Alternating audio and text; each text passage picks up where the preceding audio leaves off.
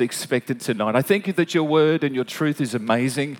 I thank you, Lord, that you would even simply want to use the preaching of your word to bring about life and hope and help to people tonight as we come around it. And I come expectant, Father, in the name of Jesus. And if you do, how about we say, Amen. Thank you, everybody. Brilliant. Look at someone and say, hey, g'day. We're going to have a great night. Thanks, team. I want to read to you. Uh, I want to read to you from uh, a little book of the Old Testament called Daniel. You remember the story of Daniel and the lion's den? Remember that one? Maybe you've never heard of it. Well, I'm not going to talk about that tonight, but I just wanted to, I just wanted to uh, get you in the frame of mind because I want to talk about another story in Daniel chapter 3. And there's an incredible uh, story that unfolds here. It's an actual story that happened. It isn't a metaphor for anything. Uh, it actually happened. This, this event happened in the lives of three uh, Jewish men called Shadrach, Meshach, and Abednego. And the setting and the scene of the book of Daniel is, is that uh, what had happened is there was a Jewish nation, um, and uh, a king called Nebuchadnezzar had come into, uh, into Jerusalem and the Jewish nation, and they had, they had taken captive all the uh, intelligent young men and women, and they'd taken captive into, um, into Babylon.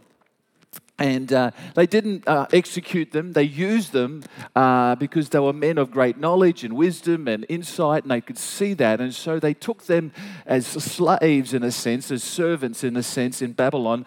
But they, they, they would, they would uh, seek to, to draw from them wisdom and guidance. And, and Daniel was one of them. And also was Shadrach, Meshach, and who? Abednego. It was uh, the, some of the others who were uh, great young men uh, I'm sure there were some great young women, so let's not uh, think it was just all the men's, uh, you know, story. But, but uh, the reality is, is that we see uh, something unfolded because here we are with a bunch of Jewish people who are believers in God, men and women who are believers in God, but they're in, a, in another nation that doesn't believe in God, who actually worships other heathen gods that aren't gods at all. Um, behind all that was just the devil himself.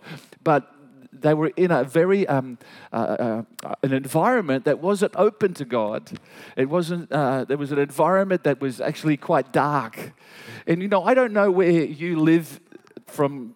You know, week to week, in some senses, maybe in your home, maybe in your uh, workplace, you, you, you, find that you are going into a place that sometimes can be quite, uh, in a sense, it's not kind of conducive to Christianity. It's not, it's, it seems a little bit dark sometimes, or maybe where you go sometimes is just, um, um, it, it's not a good environment. And, and yet, you as light, that's exactly where God wants you. Because you could be light in an environment that isn't necessary kind of kosher with the things of God. In other words, it's not inviting God, but it seems to be pushing God out. And yet you uh, can need to be at that place. I don't know if you're in your, your home situation and you wish cha- that would change because you don't really see God uplifted. And yet, I want to tell you, there's a hope and a future that God can do something. I don't know what circumstance you may be in, but certainly these three Hebrew or Jewish men found themselves in an environment that was hostile to their belief in God. And yet, they continued to be there. I suppose they didn't really have any other options, but they saw that they were going to make the best of a worse situation. They make the most of a bad situation. And you know, I think that's when you have God and you've got God on your side you can do that. And so we see this story. And, in, um, in, and we take it up in Daniel chapter 3, and we just want to read the chapter. Is that cool? Good? And it talks about, um, it says in verse 1, it says, King Nebuchadnezzar uh, there's quite a few verses, but I just want you to grab the, the gist of the story. King Nebuchadnezzar made an image of gold 60 cubits high and 60 cubits wide. And he set it on the plain of Deucca in the province of Babylon. And then he summoned the, the, the satraps and the prefects and the governors and the advisors and the treasurers and the judges and the magistrates and all other provincial officers. Um, uh, to come to the dedication of the image he had set up. So you'd see that, so they've, they've got this image. They said, This is our God, we're going to worship it. It wasn't right. So the satraps and the prefects and the governors and etc. and all the other provincial officers assembled for the dedication of the image that King Nebuchadnezzar had set up, and they stood before it. And then the, the herald loudly proclaimed, Nations and people of every language, this is what you are commanded to do. As soon as you hear the sound of the horn and the flute and the lyre and the harp and the pipe and all kinds of music, you must fall down and worship the image of gold that King Nebuchadnezzar has set up. Whoever does not fall down and worship will immediately be thrown into the blazing furnace. Therefore, as soon as they heard the sounds of the horn and the flute, etc., and all the kinds of music, all the nations and peoples of every language fell down and worshipped the image of gold that King Nebuchadnezzar had set up. And at this time, some astrologers came forward and denounced the Jews. And they said to the king Nebuchadnezzar, May the king live forever.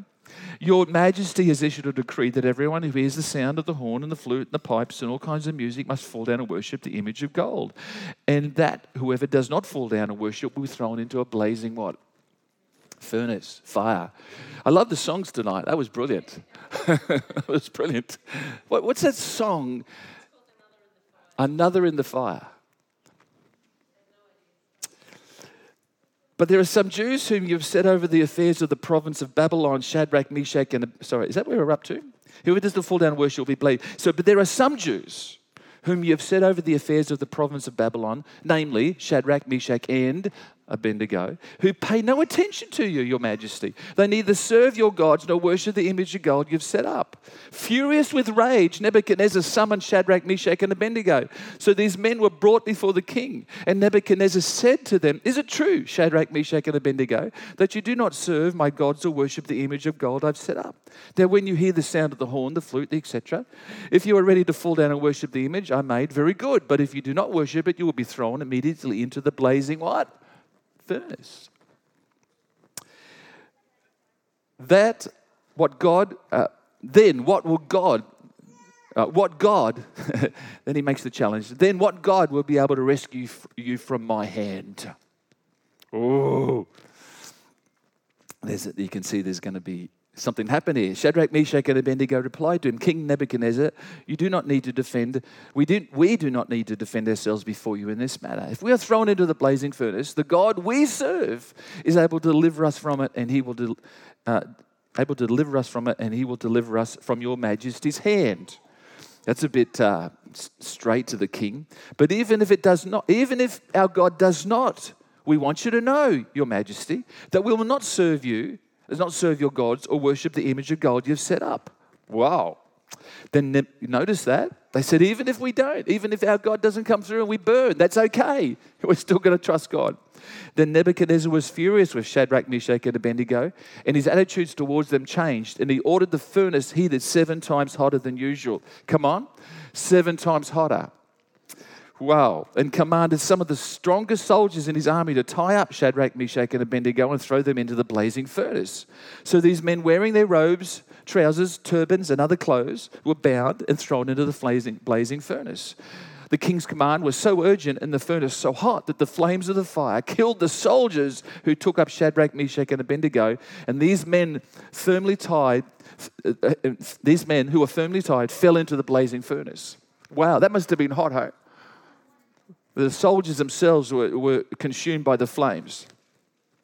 And then King Nebuchadnezzar leaped to his feet in amazement and asked his advisors, Weren't there three men? They must have been had a window or, or, somehow they could see into the furnace. And he says, Weren't there three men tied up and thrown into the fire? And they replied, Certainly, Your Majesty. And he said, Look, I see four men walking around in the fire unbound, unharmed. And the fourth looks like the son of the gods. Uh, I just want to just want you to know if, if, if you look at some theology here, we, we're not going to go into it deep, but the reality is that Jesus turned up in the Old Testament on several occasions. One was Joshua chapter 6, another was Daniel chapter 3. And, and I clearly uh, would believe that Jesus turns up in the fire.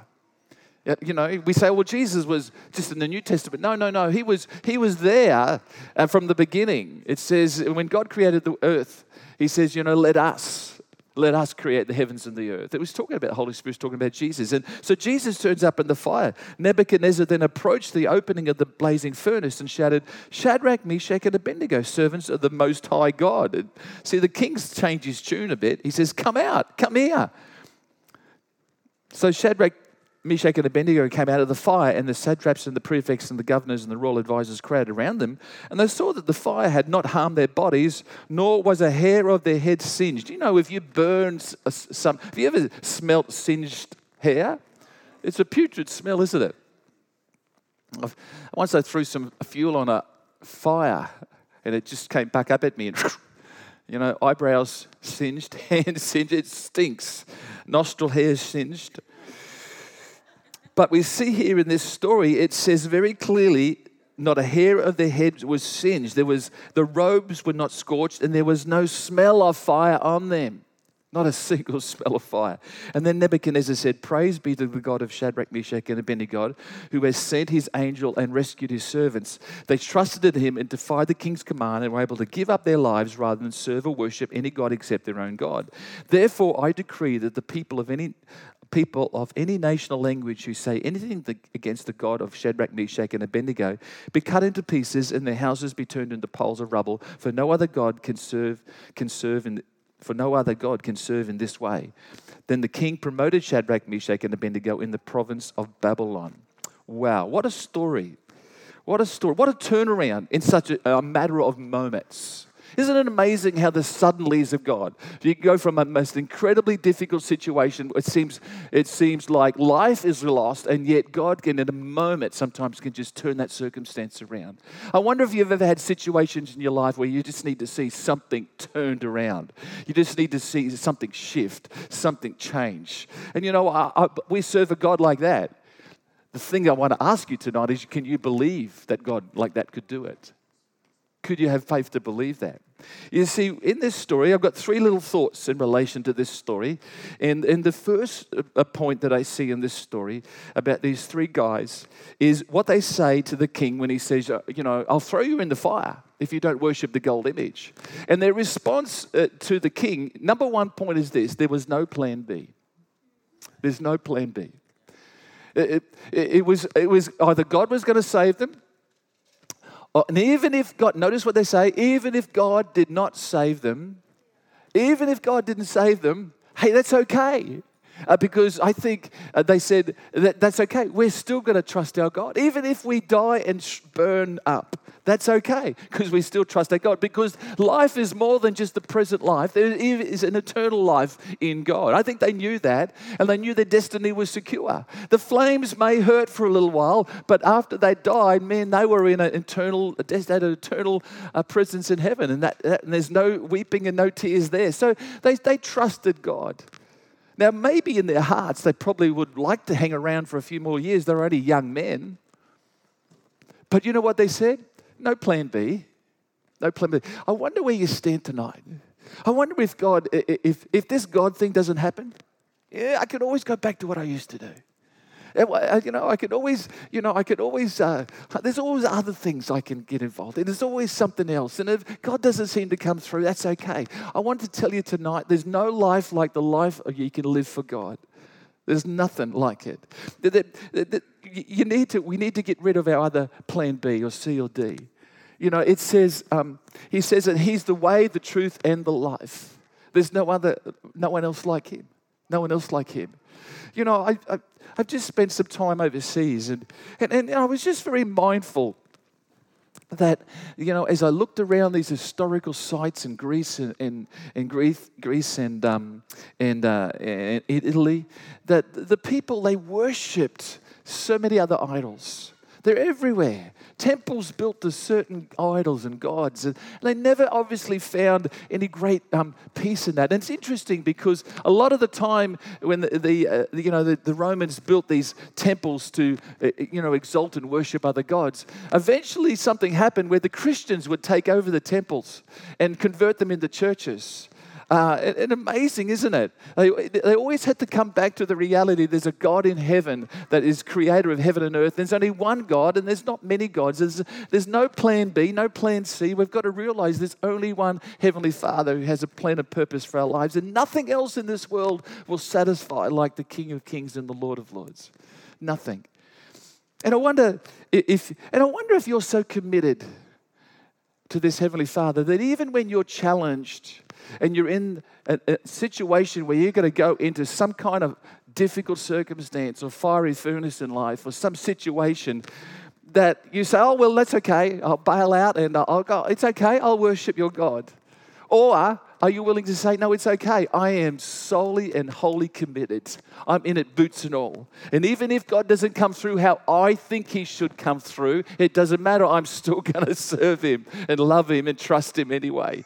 Even if it doesn't happen like I think it should happen and how I think it should unfold, it's okay. I'm still going to trust Him. Because sometimes I've discovered my agenda and what I want isn't necessarily the agenda and how God wants it to unfold. Because ultimately, even when it looks like the situation's getting worse, God has still a big picture plan that ultimately it's going to be incredibly good. It's just that right now, maybe you feel like you're on the edge of the preface of that, on, on, on the edge of that fire, and you feel like it's all bad tonight. It just doesn't look good. But God's just saying, hey, how committed are you? Because I have an incredible plan of purpose. And while it doesn't look good now, believe me, it will be. But you've got to just push through, not run away, not pick up plan B, C, or D. Just continue with the plan I have. Come on. The second point I want to make about this story is that as they go into the furnace, it's interesting um, what's, the, what's the song, Kate? There's another in the fire. I'll just turn my second point into that. There's another in the fire. There's another in your fire tonight. Maybe you feel like you're, you're actually not just on the edge of the fire, you're now actually in the fire. Maybe you feel life, there's just some fiery moments that are blazing around you and it's just quite difficult. It's quite uncomfortable. It's not nice. And, but I want to tell you, there's another in the fire. Isn't it amazing? We, we want, we think, it, you know, um, we love it when everything's going well, but in the fire, I want to tell you that's when God really is there, the greatest moments of your life, when you're in the fire. He'll meet you in the fire. He doesn't leave you alone in the fire. He doesn't say, Oh, go and look after yourself, go and work through this problem yourself. But as you yield and surrender your life every step of the way, you find that God is there in the fire with you all the time. Whatever you're facing tonight, tomorrow, this week, whatever the future holds, I want you to know have you been able to surrender that and, and be able to reconcile it in your heart and not allow worry and anxiety to overtake you, but to give it to Him and say, hey, you know what? My God is in the fire with me. It's okay. It's okay. He's in the fire. Because we face some pretty difficult, sometimes we face things we've never had to face before.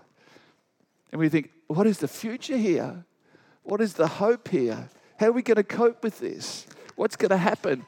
And maybe if it's not tonight, maybe it'll be in, in some time in the future. And I pray that you'll remember this simple truth that there's another in the fire and he's the Son of God with you. He's the Son of God. Whatever fire it may be that you face, he's there. He's there.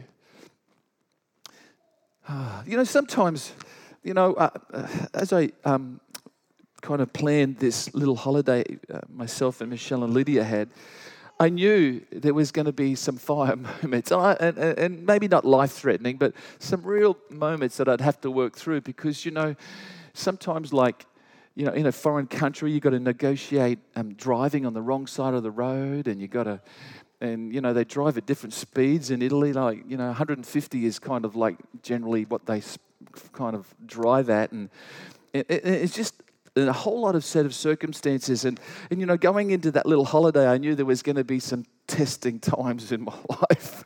And, and, and while I was excited, Sometimes I get really excited about, well, God, how are you going to bring me through this one? How are you going to get me out of this situation? And it's where I've, I've come to this level of trusting Him in situations. I'm always excited. But I find that sometimes I forget that he's He wants to be in the fire with me, and I forget that, and I start to turn. I don't turn my, my situations into prayer, I turn them into anxiety. And God just wants you to know don't turn it into anxiety, turn it into a prayer of faith. Because he, He's there. He's right there. He'll never leave you. It says he'll never what? Forsake you. And I found myself on my holiday sometimes doing exactly that. I say, God, I wasn't expecting this. I wasn't expecting that. You know, when you're on the road and you're traveling down the road and you're doing 120 already and they're beeping you from behind to go faster, you're like, you're joking, you know.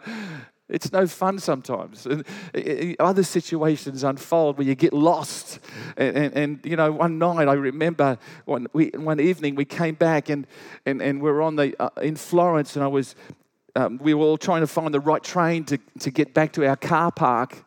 Um, and, and um, and I, and, I, and I led Michelle and Lydia up the wrong path, and, and we ended up on the other side of Florence, and, and it was getting late. It was 8 o'clock at night. Mind you, it's still light in Italy at 8 o'clock at night. And so we ended up the direct opposite direction we should have been, and, and I had to humble myself, and I felt like, oh, I've led you the wrong direction.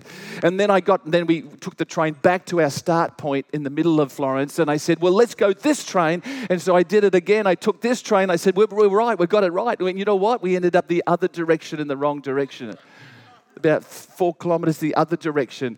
And I got out of the I got out of this train and I realized what I'd done and I said, Lydia, you kind of, I didn't say it so much, but I said, well, you find the way. I'm, I'm confused. And I felt disappointed with myself because I'd planned it from, I'd planned this whole trip from Australia so, so, so well. And I thought I had it all covered. And yet I found myself unable to get ourselves home. And finally, we worked it out together. Uh, Lydia, maybe Michelle, and we worked out. We went back to the start point for the third time. And we found another train. And it took us to the car park where our car was. And then we jumped in our car and went to McDonald's for dinner. Because who wants to make dinner at half past nine at night? You know, you just want something fast, fat, and furious, and we did that, and then we went home and slept. But you know, I just was disappointed in myself because I'd led my whole family in the wrong direction twice, and you know, I just needed to sometimes just, uh, and you know, in the midst of that, I had to, in the midst of that, I said, God, I'm run out of answers, and sometimes we take what we think is the right direction, and if only we consulted God from the start and say, God, are you there with me? He would have directed probably a lot better than sometimes we can. And you've got to pause for a moment and let Him and realize He's there in the fire with you. He's not some distance away. And if only we would consult him and look to him and trust him. But sometimes the anxiety of the moment and the I've got it covered and I can do it myself takes over and we end up in the wrong direction. I'm grateful there's a God of grace, aren't you? He brings us back to the start and says, let's do this again the right way. So, my second point is there, there is another in the fire. And my third point is simply this. If you noticed, it says that, they were bound and they went into the fire bound. They, you know, with something ropes or whatever it was, they were bound. It says when they came out of the fire, they were unbound. Do you know the only thing that was destroyed in the fire was the ropes that held their hands? It wasn't their clothing, it wasn't their hairs on their body, wasn't singed, no smell of fire on them. But the only thing that was miraculously destroyed, and I know some of you know this point, but it's an incredible point to remember that the only thing that they walked out of that fire that had been destroyed in the fire was what bound them.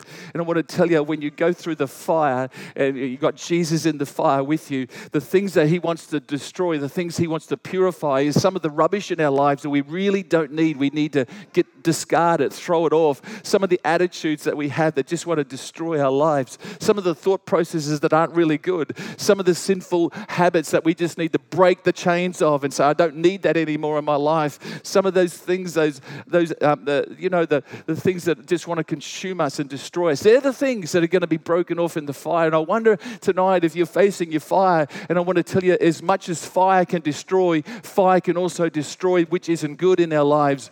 Because you know the process is that they would take fire and they would take gold, sorry, and they'd put it in fire. And when they heated up the gold, all that muck of the gold, as pure as the gold looked, when they heated it up, they found that it was still impurity and they'd wipe away the impurity and it'd become even uh, more pure. And I want to tell you, in the fire, the things that are impure can be just destroyed and, and burnt up. And that's what was all that was left. Uh, these three young men came out of that fire, and the bonds that had held them were destroyed. And I want to say that, that you know, when you, the more you draw near to God, the things that want to destroy your life, he, the things that are no good in your life, He wants to burn up and get rid of. And He wants to make you even more pure. Not pure in the sense of better than anybody's, but just more like Himself. But you've got to submit yourself to that fire sometimes. You've got to let yourself go through it, not run away from it. And you've got to realize there's another in the fire with you. And you've got to realize that the thing that really, thankfully for the three um, Hebrew young men, um, um, they didn't burn up, didn't they? Uh, maybe they were happy to go to heaven. Uh, that was okay, but uh, what was destroyed was that which wasn't of any purpose in their lives, which didn't do them any good. And we see, um, we said they came out, and of course, uh, because of their testimony, uh, um, King Nebuchadnezzar made a law that everybody in the land should just worship the God of Shadrach, Meshach, and Abednego. My, isn't that an amazing turnaround? In just a matter of moments, probably over just an hour, if that. Amazing situation was changed. And I wonder if you just need a shift like that and you feel like you're either on the preface, prefaces of a fire about to go in or you're in a fire, or maybe you feel like you're coming out and you realize some things have been destroyed that you didn't need anyway. So, how about tonight we just have the musos come, guys? That'd be great. Um, I had a, another message, but I just felt this was appropriate. I have to be honest. Um, that God just wants to speak to your heart and say, hey, where are you tonight at? He, he just wants you to know that He wants you to be sold out. Can we just stand together? Uh, we're going to just sing that song again that we were singing earlier.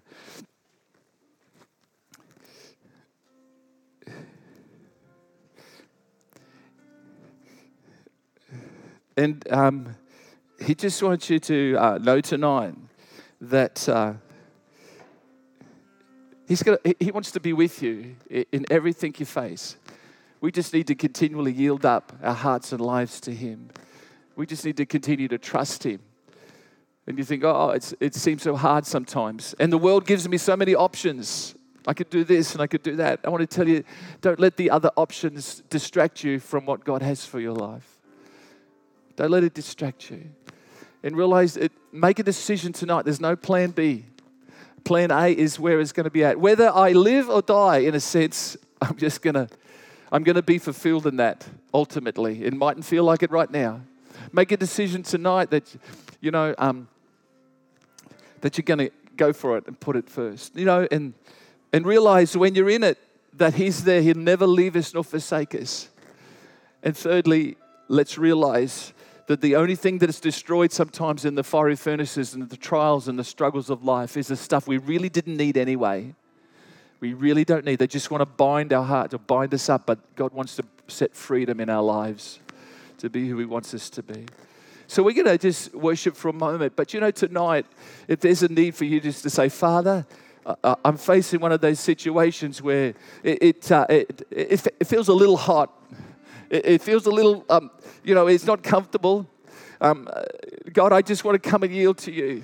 God, I just want to surrender to you again. I just want to yield it and draw near to you and let you come and fill me afresh with your presence uh, because it makes such a difference in my life. So, as we just sing this song, I invite you just to come before Him today, not before me or this church, but before Him. And, and, and as you step forward, it's, it's saying, God, here I am. Just, I yield to you tonight. I, I give over, hand over to you tonight. And, and maybe that is that fire that seems to be wanting to consume you. And say, God, help me to trust you. Help me to strengthen me. Strengthen me in the midst of it. That situation, that difficulty I face at home or at school, or maybe in my workplace, or just in life in general. This just, it just wants to continue to bombard me. God, I just need your help and your strength. I can trust you. Come on, let's just worship Him for a moment before we close the meeting tonight. That'd be great. And if God's speaking to your heart, I think you just need to respond just to Him, to Him tonight in Jesus' name. Thanks, team. When the heart is under fire. Another way when the walls close in.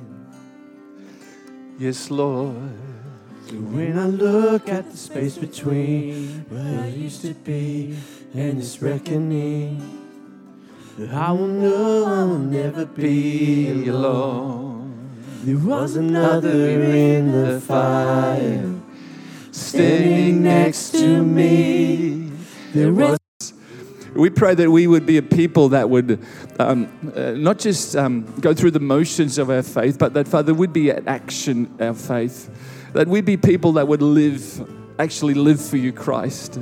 That you'd help us because we don't do it perfect or uh, uh, well all the time, but we need your strength. And when we face the realities of life and some of the tests and the fire situations, Lord, we've got to be, help us to be reminded that you never leave us nor forsake us. And that we don't need to run from it sometimes, we just need to continue to move on through it. And that, Father, sometimes in the midst of it, that you just want to destroy all that wants to bind us and hold our hearts in destruction. And you want to release us the freedom and peace and joy and hope and hope and love. So, Father, we thank you for today. We thank you for this week, and we commit it to you that you'd help us. Lord, we need you, uh, and we depend upon you. In Jesus' name, amen. Have a great week, folks. Brilliant.